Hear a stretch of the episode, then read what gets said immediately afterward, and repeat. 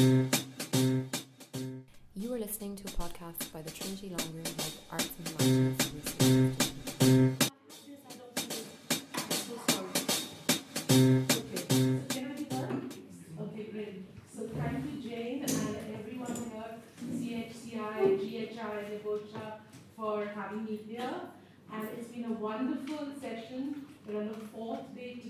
My only regret is that Bruce isn't here because a lot of that he said, particularly about how to deal with the issues of trauma, etc., it would have been wonderful if mine had been, you know, in a way we could have interacted, but he had to go.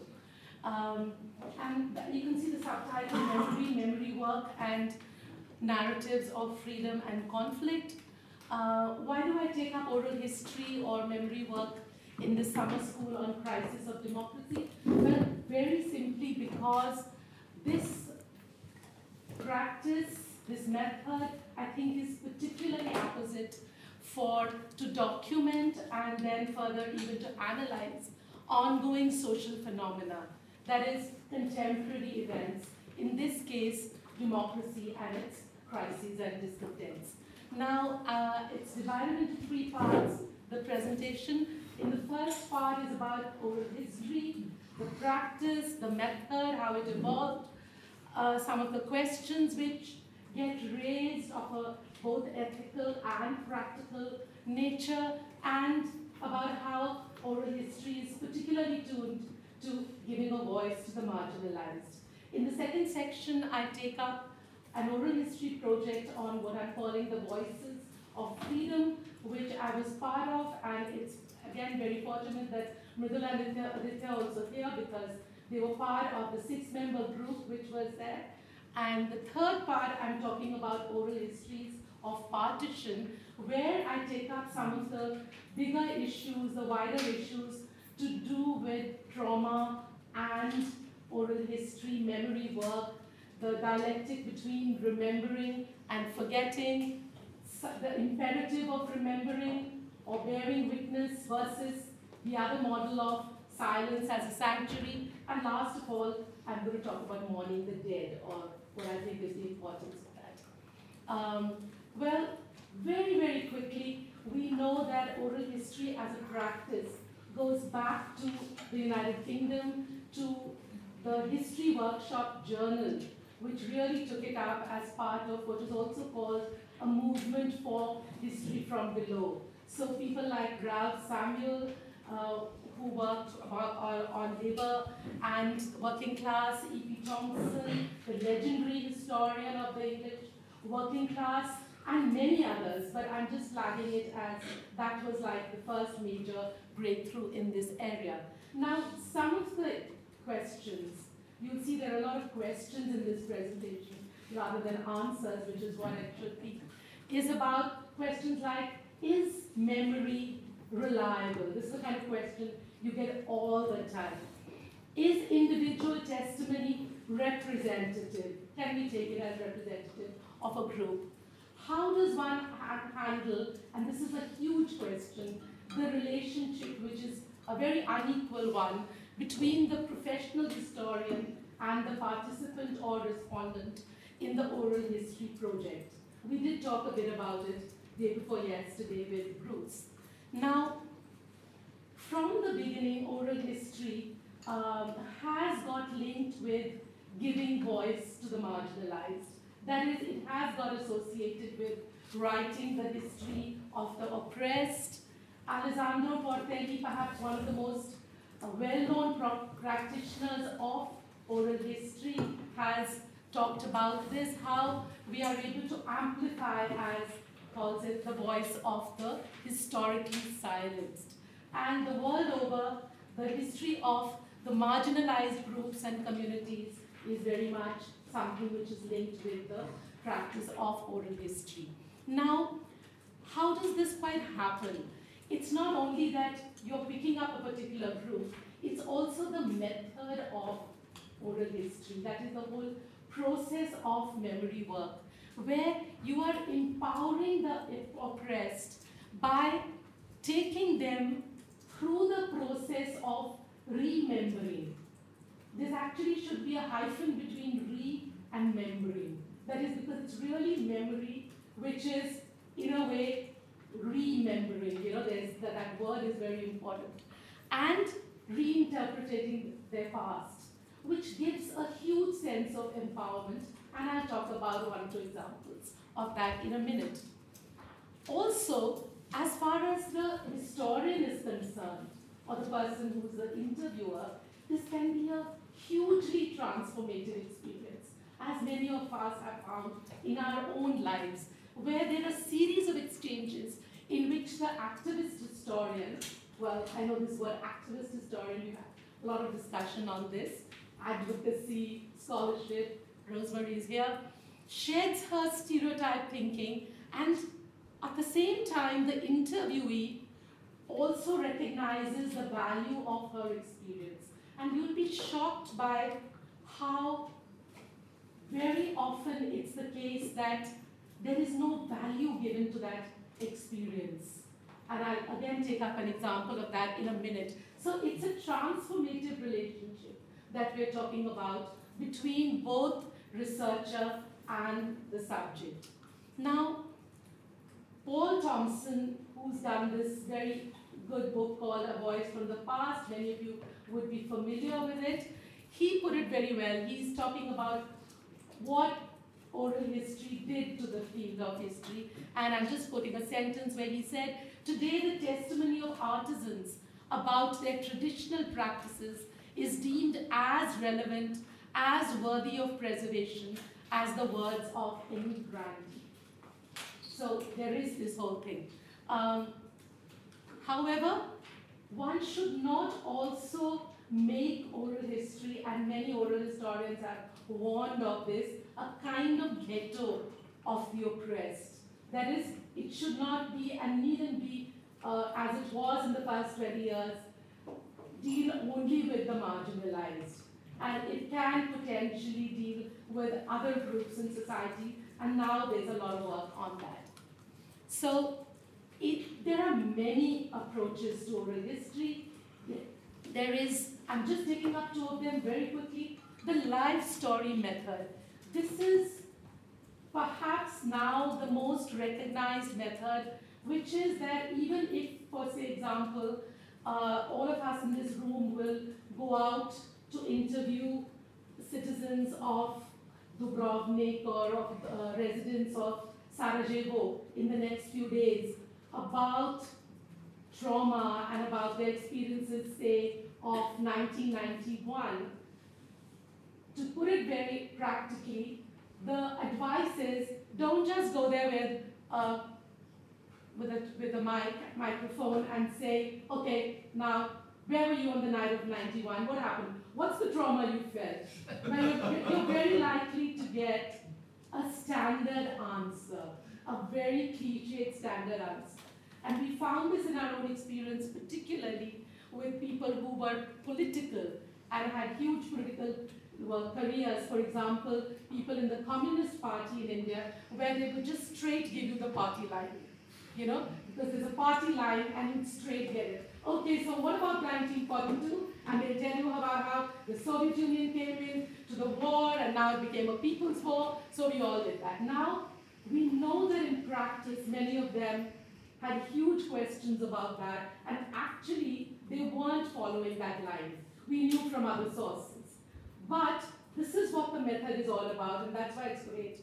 You take them back, it's a freewheeling interview, beginning with childhood. So you encourage a person to get, go back to the very beginning, as it were, and then you've gone back in time, and then they move through their life, as it were. And when that happens, something which is called the fallacy of hindsight then doesn't come into operation. Right? Then you are, in a way, to the extent it's possible, moving through your life and experiencing it perhaps as far as it's possible to do so by as it, as it were. Memory workshops, which I'm not going to talk about, but I'm just flagging, they are very popular today, particularly for groups where there has been collective trauma and where collective sites of witnessing, collective sites of sharing for example, in the women's movement, particularly in Latin America and other places, these have been hugely successful. And in India also, we've learned a lot from this example. I'll come to that in a minute. Now, um, this is about the Irish troubles. I'm just flagging how this is now recognized in many areas. This is from the Irish troubles, again, Hackett and Rolston, who've done one of the best books on this, who, who talked about how we began interview collection by interviewing people affected by defining events, that is 1969, 1971, hunger strikes, 8081, interview kind method. And then we began to adopt a life story approach to interviews, asking people about their early years and moving the interview through their life. So what I'm again flagging here is that even for, and I'm underlining even for, trauma situations, even for recording testimonies of trauma, you might have to, or it might be a great idea to go back in time. Now, there's a recent digital initiative uh, which is working across South Asia, transcending boundaries, called the 1947 Partition Archive. You can just Google it. And it started as a small little startup in Berkeley, and with a woman who was a physicist, an Indian woman who said, oh, all the people are going to die, and I have to do something. And now it's huge, and it's, a, it's amazing. And when I say they transcend borders, they, because they don't need visas, it's all done on Skype. And they have been, like their work is phenomenal in one respect, which is that they have connected families across the borders because, you know, people have actually been reunited with their families through these interviews. Okay, so they also have written about how they go back and they talk about the whole life story. Interview always ends where they are today. So they are brought back. This is also very important. It's not just going back in time, but you can't just leave them there, somewhere. They're brought back to how they had the strength to carry on. Now that process is also very important, which is different from closure. And I'll come to that in a minute. For us, this was, these were two of the big takeaways from the project that we had done, which I'm going to just talk about, which is that memory was very sharp for childhood. And this again, when we read up some of the stuff on in medicine, we found this is a well-known fact that people who have Alzheimer's, people who don't remember anything about where they left their keys, uh, you know, 10 minutes ago, crystal sharp memory of childhood. And we go somewhere and we be told, oh, you've come too late, person doesn't remember a thing, and we say, okay, doesn't matter since we've come so far, we might as well chat with him, and then we start talking, and my God, you have everything comes out about, you know, the first 20, 30 years of their life. Um, and again, what I just mentioned, there's no fallacy of hindsight. There's no, you know, kind of, you're not looking back on your life from today and reading it, but it's like from the bottom up. So this we thought were two great things. Now the second part of that I move on to, this is about the project that we did, recording testimonies. This was way back in the 1980s. Professor Bipin Chandra, who was one of our well-known historians in JNU, and group of professors and uh, Mridula and Aditya were part of those professors. I was the researcher, the sort of not unpaid but kind of pretty researcher was around. I was finishing my PhD and I didn't want to teach because then I would never finish a PhD. So I was given this, what I was told was, it will just be a couple of hours, you know, a day. And it took over my life. For three years, I did nothing else, you know. So, uh, so we were, this was kind of first of its kind oral history project in India. And we went around the country, different parts, recording the testimonies of activists in the anti-colonial movement. Different political, across the political spectrum. Gandhian, socialist, activists of the peasants or workers movement. Um, there were many rounds, Kerala, Tamil Nadu, Andhra, that's South India, then Western India, Maharashtra and Gujarat, then around in Uttar Pradesh, which is what we call the cow belt, the center of India, and fourth in the northwest of India in Punjab, the fifth in Bihar. And this was for three years, 84 to 87. But other than this, we interviewed people whenever somebody turned up somewhere and we could, it kind of went on. So total of maybe about 1500 interview, odd interviews spanning over double the number of hours uh, which were there. This map should have been larger, so it's quite useless right now really. But this is just to, uh, yeah, I think that's Kerala, uh, Andhra, Tamil Nadu, that's the south. That's the first round. There's Maharashtra and Gujarat the next year. This is Uttar Pradesh, this large red patch. Uh, there's Punjab here, right on the border with Pakistan, and then there's Bihar. Sorry for the map. Um, now, all the interviews were recorded, and this was again something which is very important for us to remember.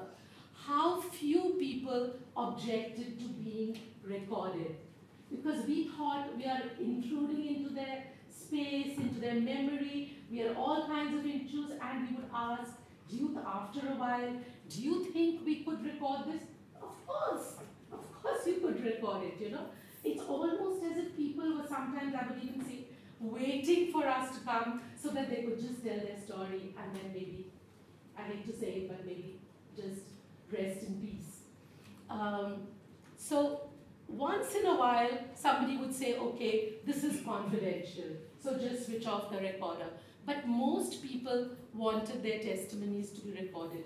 So there was this sense what Elie Wiesel, who has this, you know, heartbreaking book, Survivor Holocaust survivor, uh, called Bearing Witness.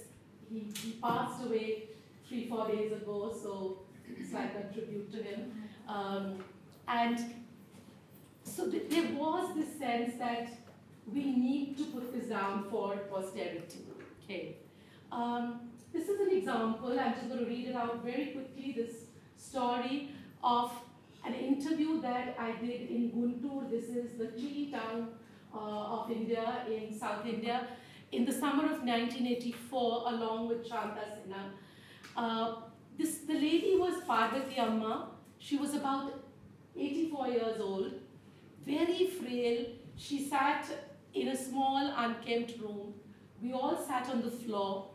She spoke in Telugu, which Shanta was translating, of how, as a young girl, she went for a meeting addressed by Gandhi and touched by his appeal for funds for the movement.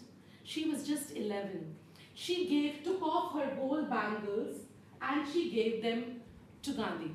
As we recorded her life story, one by one, members of her family came and sat at the side of the room on a bench.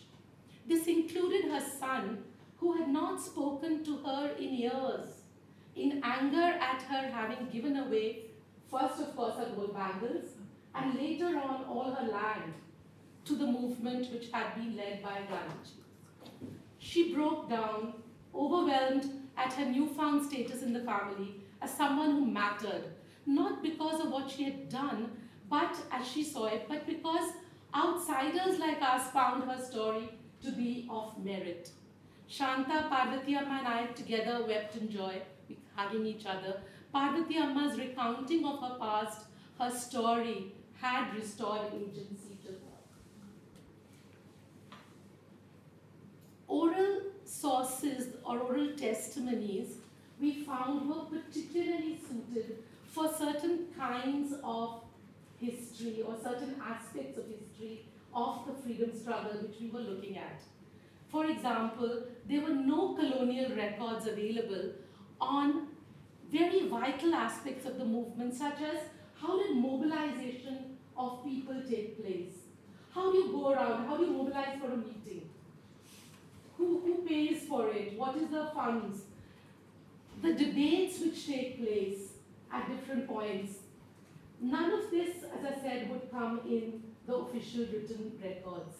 And here is where we were able to reconstruct a lot of this on the basis of the oral testimonies.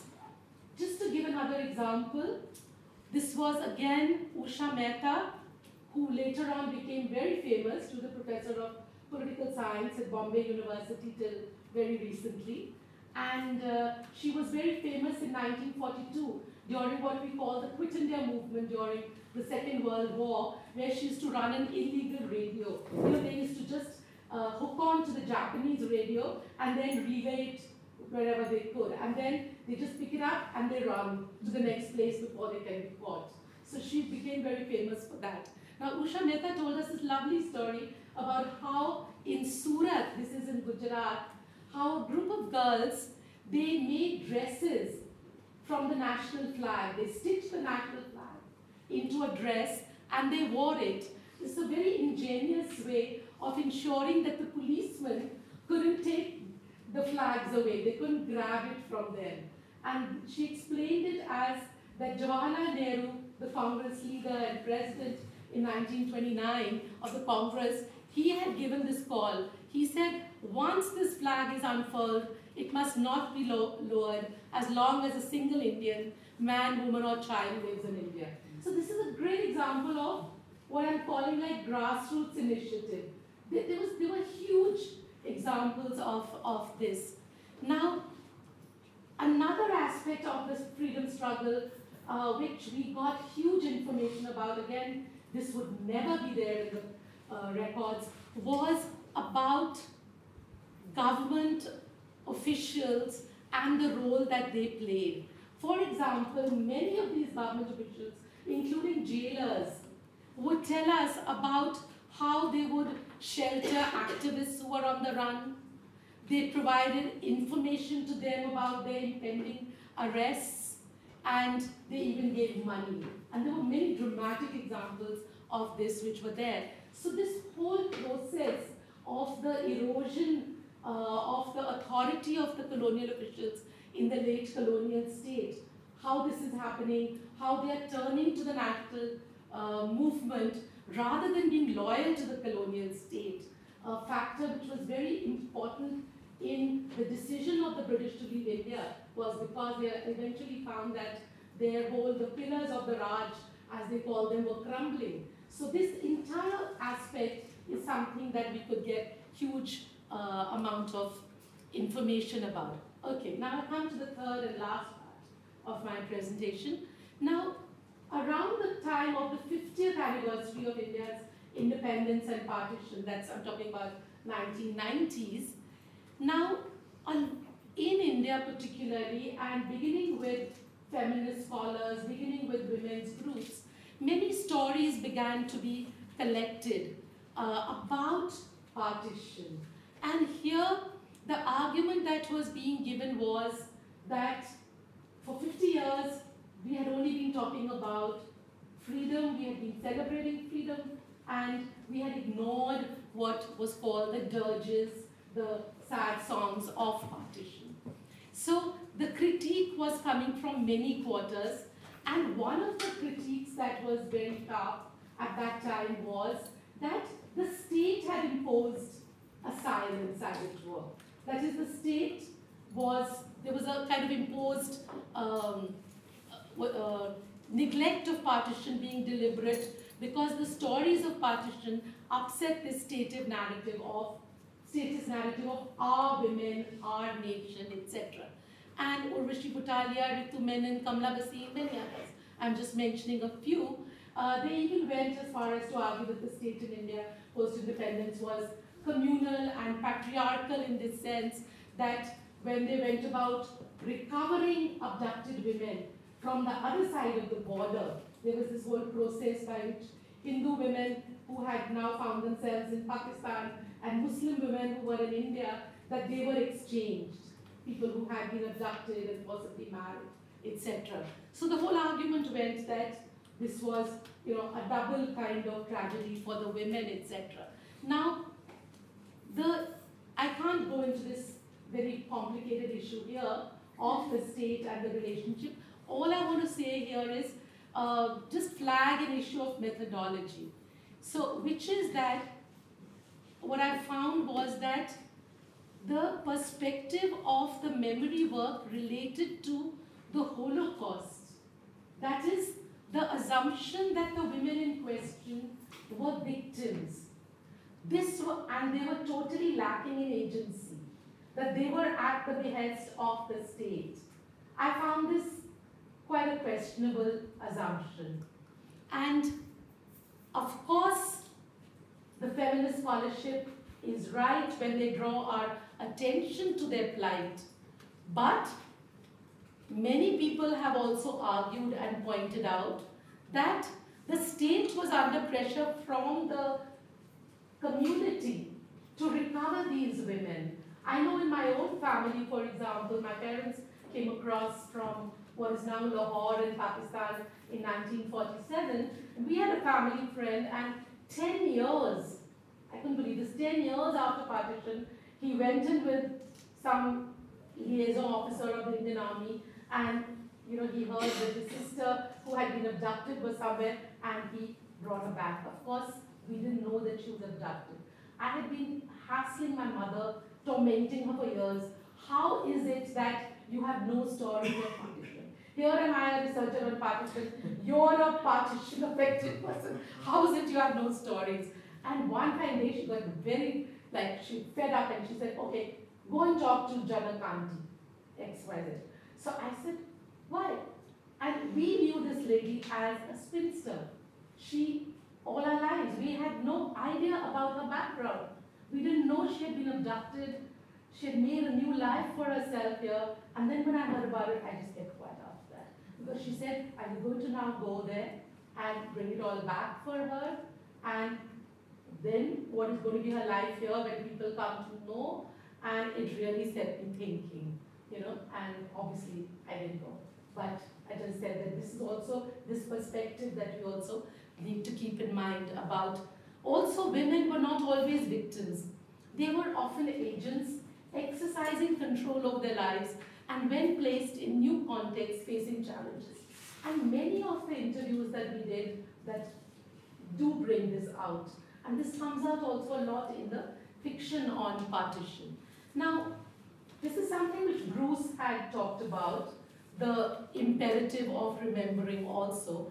Again, I have a problem. This is clearly being borrowed, as it were, from Holocaust studies and counterposed in a rather simplistic way, I feel, to silence. Butalia's book, for example, is called The Other Side of Silence, right? Um, Pandey, Gyanendra Pandey's book is called Remembering Partition. However, as we know from our experience of collecting testimonies, silence and forgetting are often individual strategies of coping and surviving. Veena Das, the well-known anthropologist, in her book Life and Words, Violence and the Descent into the Ordinary, I'm just quoting a sentence from her, she tells, reminds us that even when it came to the Holocaust and the work around that they did, she said, before monuments of memory, lovely phrase, were built to the Shoah, that is the Holocaust, a long period of silence had to be gone through. Debate over its significance and its place in the heritage of the West developed very slowly. So it's not just simply about remembering. Many years ago, uh, had today mentioned Tamas, the book. Bhisham Sahni, the well-known Hindi writer, I was interviewing him once many years ago on, on radio, and uh, he said to me, I asked him, I said, Bhishamji, you were an eyewitness to partition. You lived through those years. How come you wrote this novel in 1973, 25 years later? And he said, I'm just quoting a sentence, he said, I couldn't have written it a day earlier. There was a lot of coming to terms that had to be gone through. Now, going back to Holocaust studies, again, the element of healing through remembering. This is a word we often encounter about catharsis, survivors going through that, the therapeutic effect of it. Now, here again, in India, we must, we did recognize that there were huge resources which the project had. And there, there were professional psychiatrists working with the people who were giving testimonies, who would then be taken through the whole process and, you know, they understood what it meant to relive trauma and to come back to their normal lives as it were. But in the case of India, testimonies of the survivors of the Indian partition, this was all being done in a very non-professional way. And I, I, I'm not, there's no time to give you examples, but I know of many cases where people who talked about it, you know, a researcher just coming and talking about it, spent sleepless nights. Basically, there wasn't what we're calling closure. So the challenge is how do you find a way of remembering, of telling, of listening, where you reach closure? Now, within memory too, remembering gets privileged, as we can see in this whole Holocaust framework, in contradistinction to forgetting. Whereas we know that there is a dialectic between the two.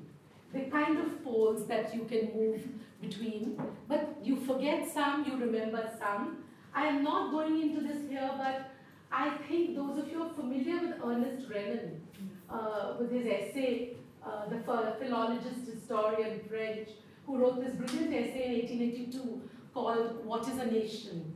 Uh, about the making of the French nation, where he is, he flags and he underlines the importance of, for, by, by forgetting meaning putting behind you the massacres of the Middle Ages in terms of what happened in France. Otherwise, he said, we couldn't live together.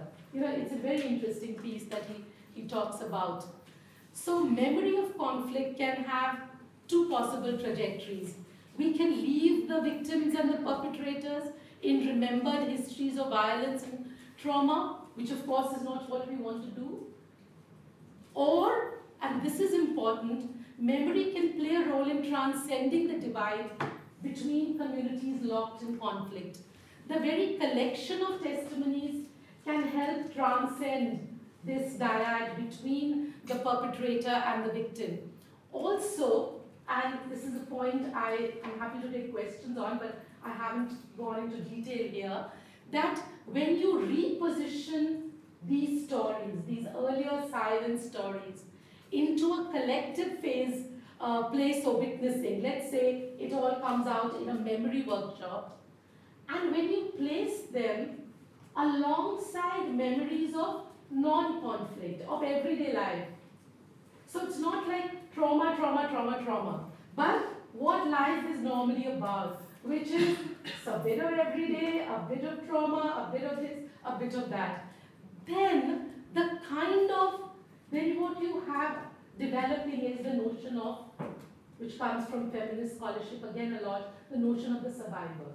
No longer the notion of a victim. And how do you find a way out of this to bring a closure? I'm just ending now. Stephanie's been very kind. Um, with the tendency in many societies, including ours, of keeping your story, your grief, and I'm looking at grief to yourself, and here again, I'm referring to Northern Ireland. I've been doing this comparative um, of history of Northern Ireland, the Irish troubles and the Indian partition, um, you know, courtesy um, the Trinity Long Room Hub, so I have acknowledged them here. Um, so as a victim of, as a member of the victim support group uh, called WAVE in Northern Ireland put it, uh, part of our problem is that we have been brought up in a culture in which, where we didn't tell our stories. When my father was shot in 1969, you did not tell your story. You kept it in house. You dealt with it. This was a deposition which was, he was quoting a witness uh, in the House of Commons in the Northern Ireland Affairs Committee 2005 publication. So this quotation is from Northern Ireland, but when we look at India too and the Indian partition, from my own experience, I know that many a family would have a parent or a grandparent who had a memory which was troubling and which she was unable to share with someone or let it go. The memory imprisoned her or him in its grip. Sometimes it was only death that freed the person with a deathbed confession to witnessing a crime, being part of a killing, or worse. I'm not, this is actually, I'm paraphrasing uh, an example from my own life where my father in law, uh, this is exactly what happened to him, but I will not talk about it in more detail. Um, the last slide, it's a very, uh, it's a photograph, uh, it's a painting from this uh, Satish Gujral is one of our very famous painters, and this is a picture of a woman. This is from Punjab, and it's called Mourning en Masse. So this is women who are. You can see at the back the black hoods like that. Those are also women. So this would be the typical image or the thing. It's like. Sorry. Did I just take it off? Yeah. Well, just so that it's very clear, something, you know, like it's just like this. This would be the typical sort of way that people would wear a dupatta in any case, very often in Punjab. And here, the idea is that you're all sitting together and their bodies are very close, as you can see. And uh, there would be very often when they are walking to the place where somebody has died, then there would be a kind of wail and a, you know, a mourning which was very much there. I'm just showing this image as um, to suggest perhaps that maybe along with the telling of the stories, maybe there's some bit of mourning the dead or grieving, perhaps that there may be in order or it may be a process that we know, needs to go through. Thank you very much.